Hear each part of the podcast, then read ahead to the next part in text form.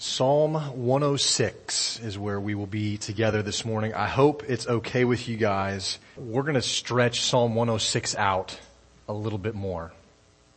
It wasn't my intent two weeks ago when we started in Psalm 106, um, or last week whenever we did it from home, but as I studied and got into Psalm 106 and the stories that are referenced here, I, I felt like it would be helpful to slow down a bit and take a little more in-depth look at some of these things. And so today it's, it's prone to wander part three and there will be a part four next week. We'll finish up the chapter. At least I think now we'll finish the chapter. Maybe that'll change too, but, uh, we'll be in verses 28 through 31. Just kind of a little bit of review since it's been a minute since we talked about this, uh, some of these stories. The first five verses of Psalm 106 they reflect with joy on who God is, how He's come through for Israel in the past, how He continues to care for them uh, and to bless them. But then verses 6 through 43 recount a bunch of situations in Israel's history that just illustrate this painful truth that even God's people are prone to wonder. And we looked at the first four events back on July 25th.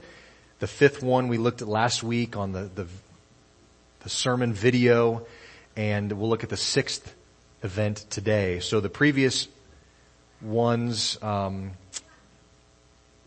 the first one, let me go through these just real quickly. Verses 6 through 13, the event by the Red Sea. Exodus chapter 14. This section included one of the most significant verses from this chapter.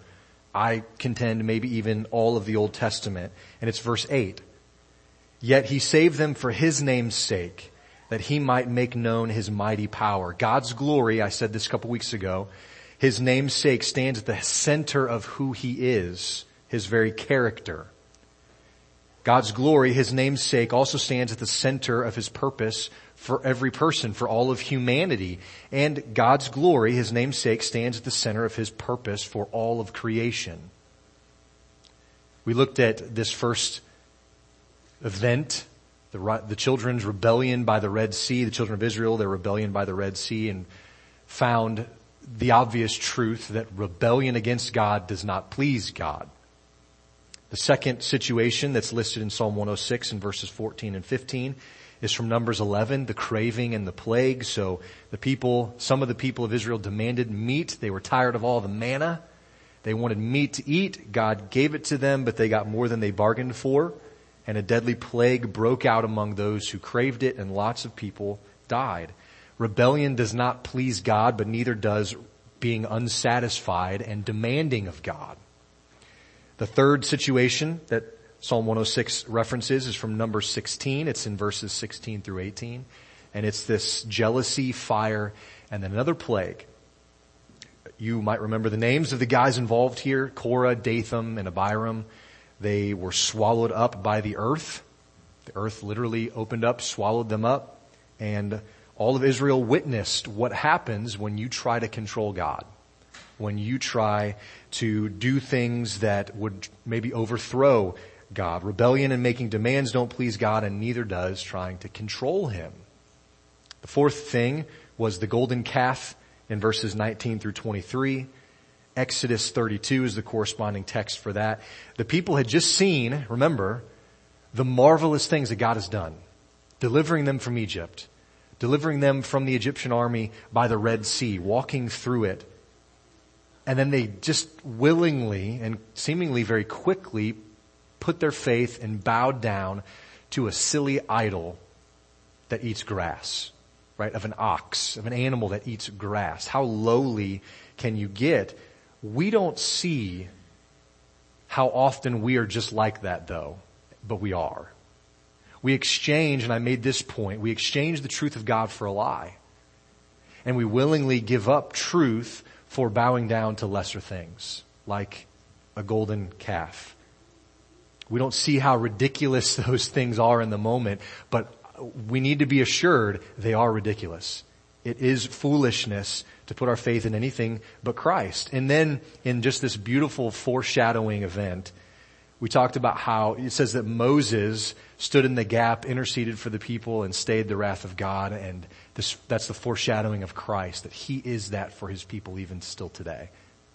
What a, what a beautiful thing. What hope that we have. Moses did that for the people for a time, but he's a guy and he died. But Christ rose from the grave, never to die again, and he intercedes for his people even today. There's hope in that for us.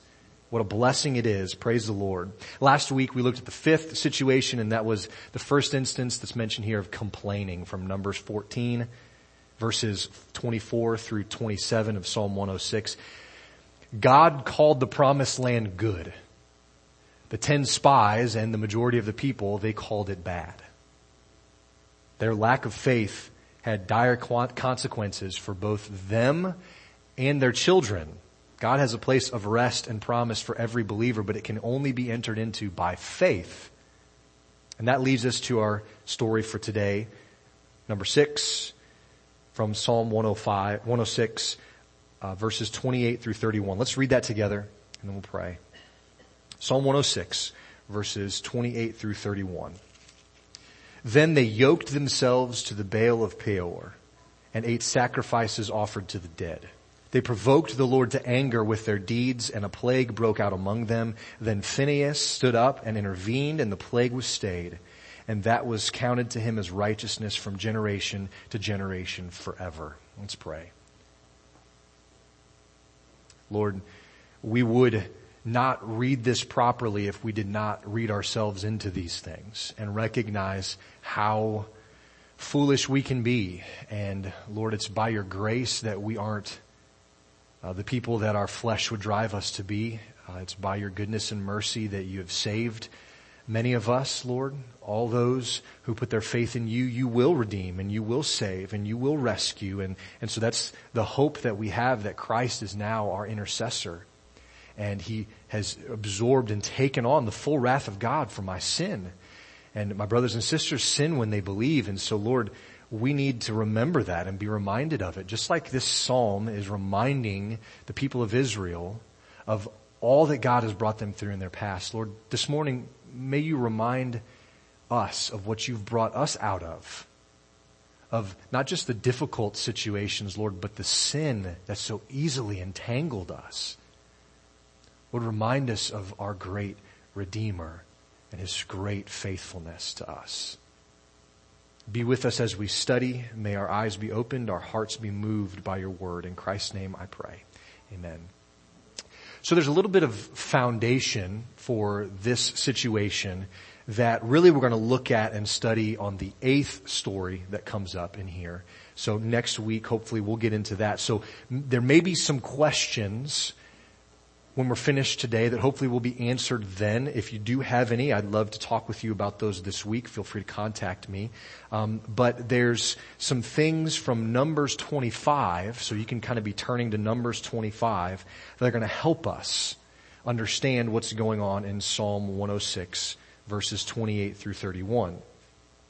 In this story, the Israelites are in the area of Shittim, a place in the plains of Moab. Okay? Uh, it got its name, Shittim got its name from the kind of trees that grew in abundance there. Uh, today, we would call those acacia trees, acacia wood. It's interesting that the place where they're at is literally on the doorstep of the promised land. I don't know that it's a stone's throw to there, but it's, it's the next, they're on the border of the promised land here on the border right next to Canaan. And, and so I, I just bring that up to, to remind us that they're, they're so close. They're right there. You would think they could see the finish line and that would affect how they believed, their, their faith, what they did. But as we'll see, it had an opposite effect. So while, while they're in this place, while they're at Shittim, and they're right next door to the promised land. The men of Israel specifically begin to commit adultery with the women of Moab. And in PG terms, they are committing themselves to women of other nations. People of whom the Lord specifically told them to drive out of the land. Okay, we're going to talk about more about that uh, next week in the eighth story that's listed in Psalm 106. But that was what they were told, drive these people out. Instead, what are they doing? They're yoking themselves to the people in direct opposition of what God has said. So the result of this kind of intermingling and intermarrying, if you will, was exactly what they should have expected would happen because it's exactly what God said would happen. So read with me if you're in Numbers 25, look at verses 2 and 3. These, and we're talking about the people of the daughters of Moab, these invited the people, the people of Israel, to their sacrifices of their gods, and the people ate and bowed down to their gods. So Israel yoked himself to Baal of Peor, and the chiefs of the people, I'm sorry, and the anger of the Lord was kindled against Israel. So kind of a repeat of what Psalm 106 said. They yoked themselves to a people who worshiped pagan gods. Uh, the text here says dead gods, idols, who are not alive. Isaiah makes that really clear in his book, like these, these dead idols. There's no breath in them. There's no life in them. And they're bowing down to them. They participated in feasts celebrating these dead, meaningless, worthless, no life idols. There's no God there. And they ate food that was supposed to be sacrificed to them. As a result of this act of defiance and rebellion, a lot of people in Israel died. And another plague was sent. And you can read through the story in chapter 25. I do think that the text in Psalm 106 is intentionally vague. Uh, to some degree here. We're not going to go through all the details, but you can just look down in, in pretty dramatic fashion. People in Israel were dying because of this. And then in verse 6 it says, and behold. Almost like it can't be believed. Like, get a load of this. Behold. Incredibly defiant act. One Israelite man brings a Midianite woman through the middle of camp right to his own family's tent in just open rebellion. And this is right when people are mourning over their sin. They're crying. They're weeping because of this because people are dying some of the people are weeping over their sin and this guy brings uh, a woman right through, flaunting his rebellion, persisting in his sin, and testing and angering the Lord and his name. Now, obviously this does not please the Lord, but it also righteously upset another guy, a guy named Phinehas. Now there's no guy named Ferb in this story, kids. It's not Phineas and Ferb. It's just Phinehas here. But before we talk about Phinehas, let me pause and interject just a little bit more of the story because I think it's helpful and I think it might give us some insight even into what we battle today, even what we're up against today. So flip back, if you're in Numbers 25, flip back to Numbers 22 for just a moment and somebody tell me what are the, what are, what is the title of this chapter in your Bible? Somebody say it out loud. Balak summons Balaam. Okay, this, this is sort of an obscure story. Um, it's maybe you've heard of some of these names. Uh, you might be familiar with Balaam more than you are Balak, and probably only familiar with Balaam because he had a pretty interesting pet that spoke to him. Uh, let's read verses one through three, chapter twenty-two. Then the people of Israel set out and camped in the plains of Moab beyond the Jordan at Jericho. And Balak, the son of Zippor, saw all that Israel had done to the Amorites, and Moab was in great dread of the people because they were many. Moab was overcome with fear of the people of Israel. Okay, so stop right there. Do you see what's going on? So back to Psalm 106, Israel is in Shittim, right outside of the land of Canaan, and this correlates with the story here. The people are there, and the king of Moab, the king of the women who Israel yoked themselves with, that king was scared of Israel, terrified of the people of God because they were so many. But, if you know the story, and we're not going to read it all, but if you know this story, Balak summons Balaam to try and curse the people of Israel. He says, call on your God and, and curse these people. Well, it didn't quite work out the way that he wanted. Look at verse 11 of chapter 23. Numbers 23 verse 11. And Balak said to Balaam, what have you done to me? I took you to curse my enemies and behold, you've done nothing but bless them. This didn't work out quite the way he thought. Look at chapter 24, verse 10. And Balak's anger was kindled against Balaam and he struck his hands together and Balak said to Balaam, I called you to curse my enemies and behold, you've blessed them these three times. So Balak's intention was to curse the people of Israel. But he couldn't do it. He, he, it didn't work out the way that he wanted. Instead, God blessed the people. And so, here's where it starts to take a, a bad turn in this story. So if the Israelites couldn't be defeated by a direct attack or by God cursing them, maybe a more subtle approach would work. And it did.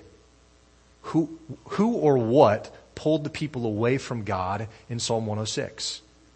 The women of Moab, right? That's who the people of Israel, the men of Israel yoked themselves to. So they couldn't be defeated by a direct attack from the enemy. So instead he, they're led astray from within. This was the plan, really, that Balaam convinced Balak of how to take down the Israelites. And Revelation, actually, verses, chapter 2, verse 14, makes the connection here, which is just very interesting to me. Revelation 2.14, but I have a few things against you. You have some here who hold to the teaching of Balaam, who taught Balak to put a stumbling block before the sons of Israel so that they might eat food sacrificed to idols and practice sexual immorality. It was Balaam's idea to put a stumbling block before Israel. So Balaam was restrained in cursing the Israelites, but the plan to trip them up still worked. It's one of the enemy's greatest tools, I think. One that has worked since the very beginning when he enticed Adam and Eve with fruit that was, Genesis says, pleasing to the eyes. Even though God said that it would end in ruin for them, Adam and Eve thought it looked good. And they ate. Even though God said not to intermingle with pagan people, certainly not in marriage, the Israelites thought that the Moabite women looked good and fell into idol worship that pulled them away from the one true God. So again, God called the promised land good and the people called it bad. God called being yoked to pagans bad and the people called it good. Do you see a theme here? If we're not careful, the unchecked desires of the flesh will cause us to exchange the truth of God for a lie with terrible consequences. King Balak couldn't pay Balaam enough money to make God curse Israel, but now Israel was cursed because of their own sin against God. What an enemy could never accomplish against Israel, Israel did to itself by disobedience. That's a sad statement. What should be especially sobering here is to realize our own sin and our own rebellion against the Lord and how it does so much more damage than the mightiest attacks of Satan. When we find ourselves calling evil good and good evil, we need to fall on our faces and plead with God for mercy because judgment is around the corner. We see that here and we see it even playing out today. And so as we jump back into our main story in Psalm 106, we still, we see this very thing happening too. Because of this unlawful union between pagan nations and willingly joining in their idol worship, a plague then falls upon the people. It wasn't just a plague that started this all, but many were being put to death based on the instructions that God gave to the leaders in Numbers chapter 25 verse 4. God's judgment is nothing to make light of. Do you guys know what a flagrant foul is in basketball? Probably most of you do. So a flagrant foul is when a player commits a foul, but it's not just a normal infraction of the rules. It's something that's more obvious and a lot of times has bad intent to it. Okay, and the, the referees nowadays have the option to review it and then actually suspend you, kick you out of the game, uh, that sort of thing, depending on how severe it is. Well, right in the middle of this story, this guy brings a woman through the camp of Israel and commits a flagrant foul. And I'm not trying to make light of this because of the seriousness of what happens, but this is flagrant. In the midst of all, in the eyes of all, he brings this rebellion to light. And like I said, I think Psalm 106 is intentionally vague in this. It obscures kind of some of the details of this, so I won't get into too many of them either, but this brings us back to the guy named Phinehas. Numbers 25 verse 11 says that Phinehas was zealous with the Lord's zeal among the people. Uh, put it another way, he was passionate about the things that God was passionate about. He cared about the things that God cared about, namely the honor of God, truth, righteousness, holiness. Verse 30 of Psalm 106 says that Phinehas stood up and intervened and the plague was stayed. In some of your versions it might say he rose up. That means that he, out of a fairly passive people, he rose up with a passion for the truth.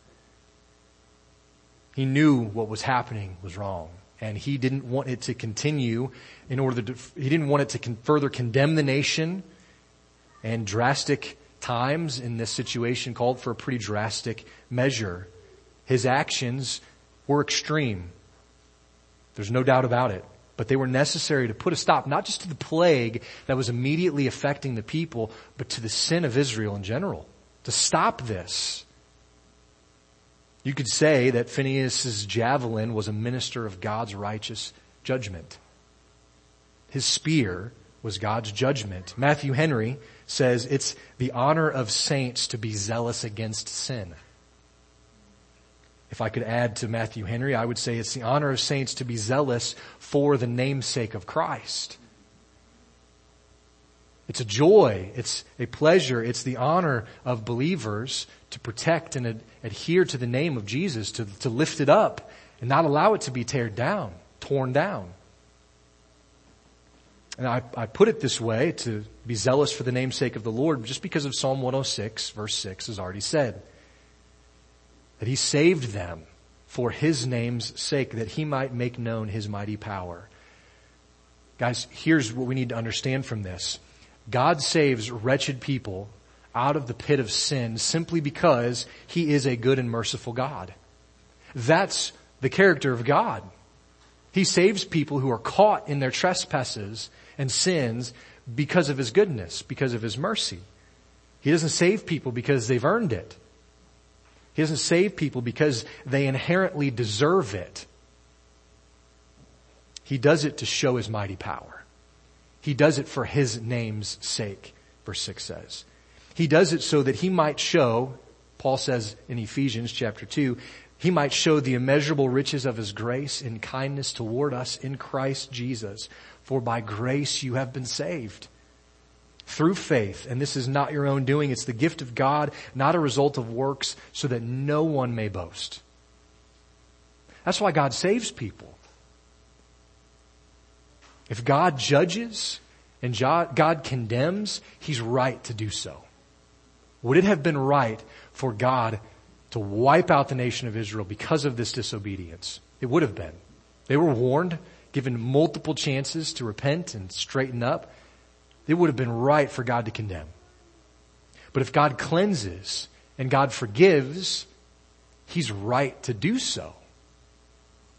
He's right in either case because he's just and he's good. Paul reminds us in Romans chapter 9 verses 15 and 16 that there's no injustice in God.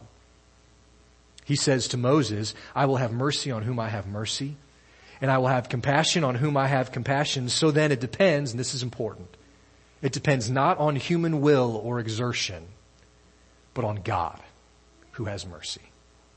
Doesn't doesn't depend on your will and how hard you work. Depends on God who has mercy. Guys, it is a good thing that salvation depends on God and not on you and not on me. It is a good thing because our scale of worth, of who's worthy of God's forgiveness is so broken that we would get it wrong every single time for everybody else and for ourselves. It is a good thing that God's standard of righteousness does not depend on you and me. But if it depends on God, then we can trust that everything He does is just and right and true. So let me say it again. God saves wretched people out of sin simply because He is good and merciful. And the only place that we might be able to see that more clearly than the nation of Israel is in our own lives. Our sin, it may not be as outward as this guy who committed the flagrant foul. It may not be as outward as these complainings and demandings and trying to control God. It may not be that outward. We may be able to hide it a little bit more, but it doesn't mean that it's not just as wrong and just as harmful to us. So what's the solution here? This takes us a little bit back to Phinehas. What's the solution? Well, I don't think the solution to all of our sin is being run through with a spear. Thankfully. But I do think that it has something to do with a spear. I think it has something to do with a crown of thorns. Have, have something to do with two wooden beams. I think it has something to do with a righteous sacrifice that stops the plague of sin. The judgment on Israel's sin was stopped by the removal of the guilty parties in dramatic fashion. So what's the solution? It's the cross. Had it not happened, God's righteous judgment against sin would have wiped all of the Israelites away. And he would have been justified in doing it. And were it not for the sacrifice of Christ, God would be right to wipe all of us away because of sin as well. My sin, the judgment on it, is stopped by the removal of my own dark and dead heart in even more dramatic fashion than what happened in the story with Phinehas. Had Christ not went to the cross and removed our guilt, God's righteous judgment against my sin would carry me away. And he'd be right to do it. So after all of this, did Israel deserve another chance? Did Israel deserve to be forgiven? Did they earn God's favor? No. They didn't. Do I deserve God's favor? Have you worked hard enough to earn God's forgiveness? No. You can't. Stop trying. Thankfully, it doesn't depend on you. It depends on God who has mercy. And thankfully, He is a good and merciful God. Thankfully, Christ stood up like Phinehas and did something about the sin that was tearing his people apart. He stood up and he did something about the sin that was separating the people from God. Phinehas reconciled the people back to God, but only for a time. You know Israelites' history, you know that this did not last for long. There wasn't peace for long at all. Jesus reconciles his people back to God in the same way, but his reconciliation removes sin forever. Glory to his name. Listen to Romans 5 verses 6 through 11 as we close this morning. For while we were still weak, just the right time, Christ died for the ungodly. For one will scarcely die for a righteous person, though perhaps for a good person one would dare even die. But God shows his love for us in that while we were still sinners, Christ died for us.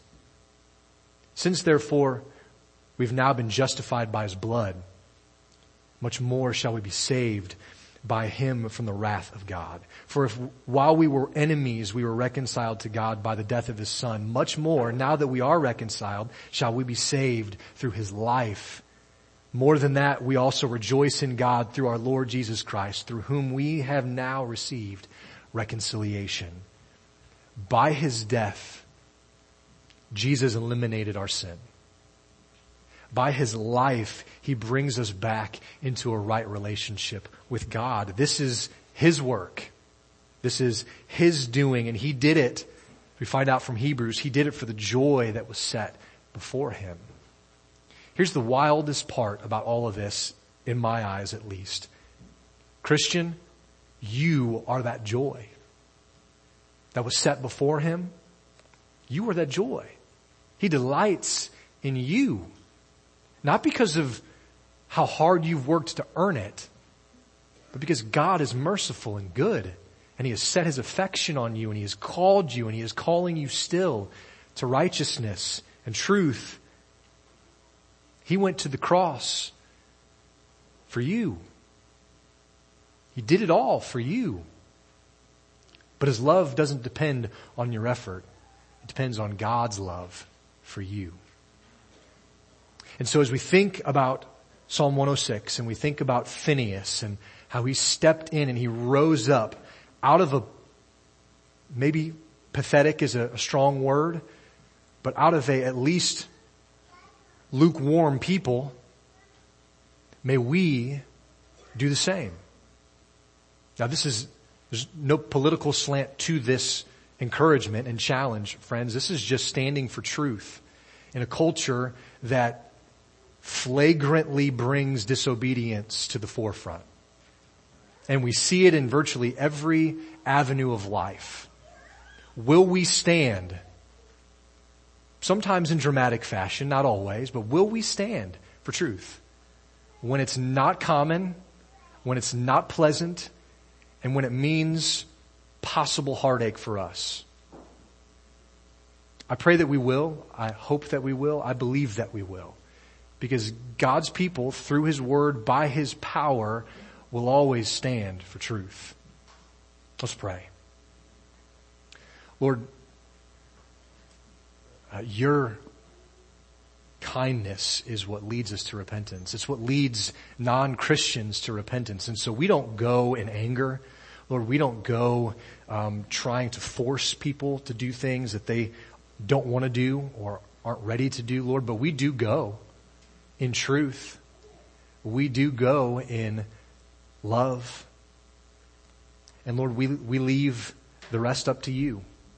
But Lord, like Phinehas, may we take a stand where we need to take a stand. There are so many issues that we need to be vocal about, not antagonistic, not rude, Lord, but to stand firm in truth on, Lord. I pray that we would. I pray that you would give your people here at Ramsey Creek specifically a desire and a passion for the things that you're passionate about. Lord, may we be zealous for the things that you're zealous about, like Phinehas was. May we stand for truth and life and righteousness as often as we have opportunity. Lord, we know that that in and of itself, even doing that doesn't earn us your favor. It's just that you've placed it on us because of your mercy and your love. And so Lord, there may be some today who haven't experienced, who don't know your love personally. Or maybe they think that they have, are not worthy of it. Lord, may they see that in reality none of us are. But Christ gives it while we were still sinners. He's died for the ungodly. He's reconciled the enemies of God back to himself, and that describes each one of us, Lord, apart from grace. And so, Lord, as we, as we sing and reflect now on this message and on your word, and may your spirit move within your people here, spur us on to fur- further to good works and love. Lord, that the name of Christ may be lifted high, not dragged through the mud here. Lord, do that work in us individually first, God. Help us reveal, if necessary, where we are bowing down to worthless idols. Reveal it in my heart, Lord, so that we may repent and turn, because if not, judgment waits. Just judgment waits, Lord. Deliver us from evil, Father, that we might go and to do your will your way. In Christ's name I pray. Amen.